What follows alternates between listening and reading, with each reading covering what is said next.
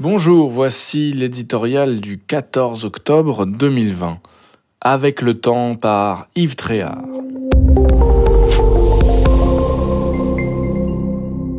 Derrière leur masque, les Français retiennent leur souffle. La deuxième vague de l'épidémie est là. Le président de la République doit s'exprimer.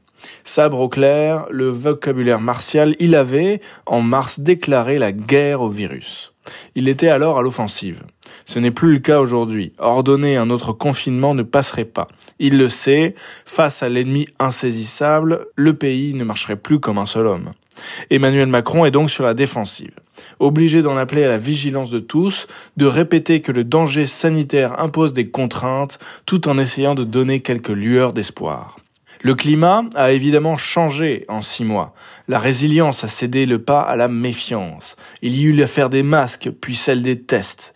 Désormais, la question qui fâche est celle-ci.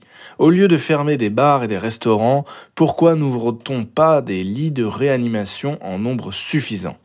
Depuis le début, les décisions prises en haut lieu dépendent en effet de la capacité de notre système de santé à accueillir les malades.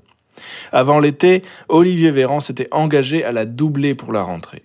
Mais les actes n'ont pas suivi la promesse. Résultat, la France affronte la deuxième vague dans les mêmes conditions hospitalières que la première, ou presque.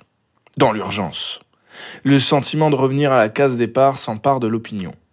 Avec en plus un personnel médical qui est sur les rotules. Des pans entiers de l'activité économique vivent un cauchemar, des jeunes qui voient leur avenir professionnel s'assombrir, des aînés qui redoutent d'être encore coupés du monde. Le moral de la nation s'érode. Il revient au chef de l'État de justifier les choix qu'il présentera ce mercredi soir. Certes, partout en Europe, les dirigeants tâtonnent, les populations s'inquiètent. Mais avec le temps, Emmanuel Macron a une marge de manœuvre qui se réduit comme peau de chagrin.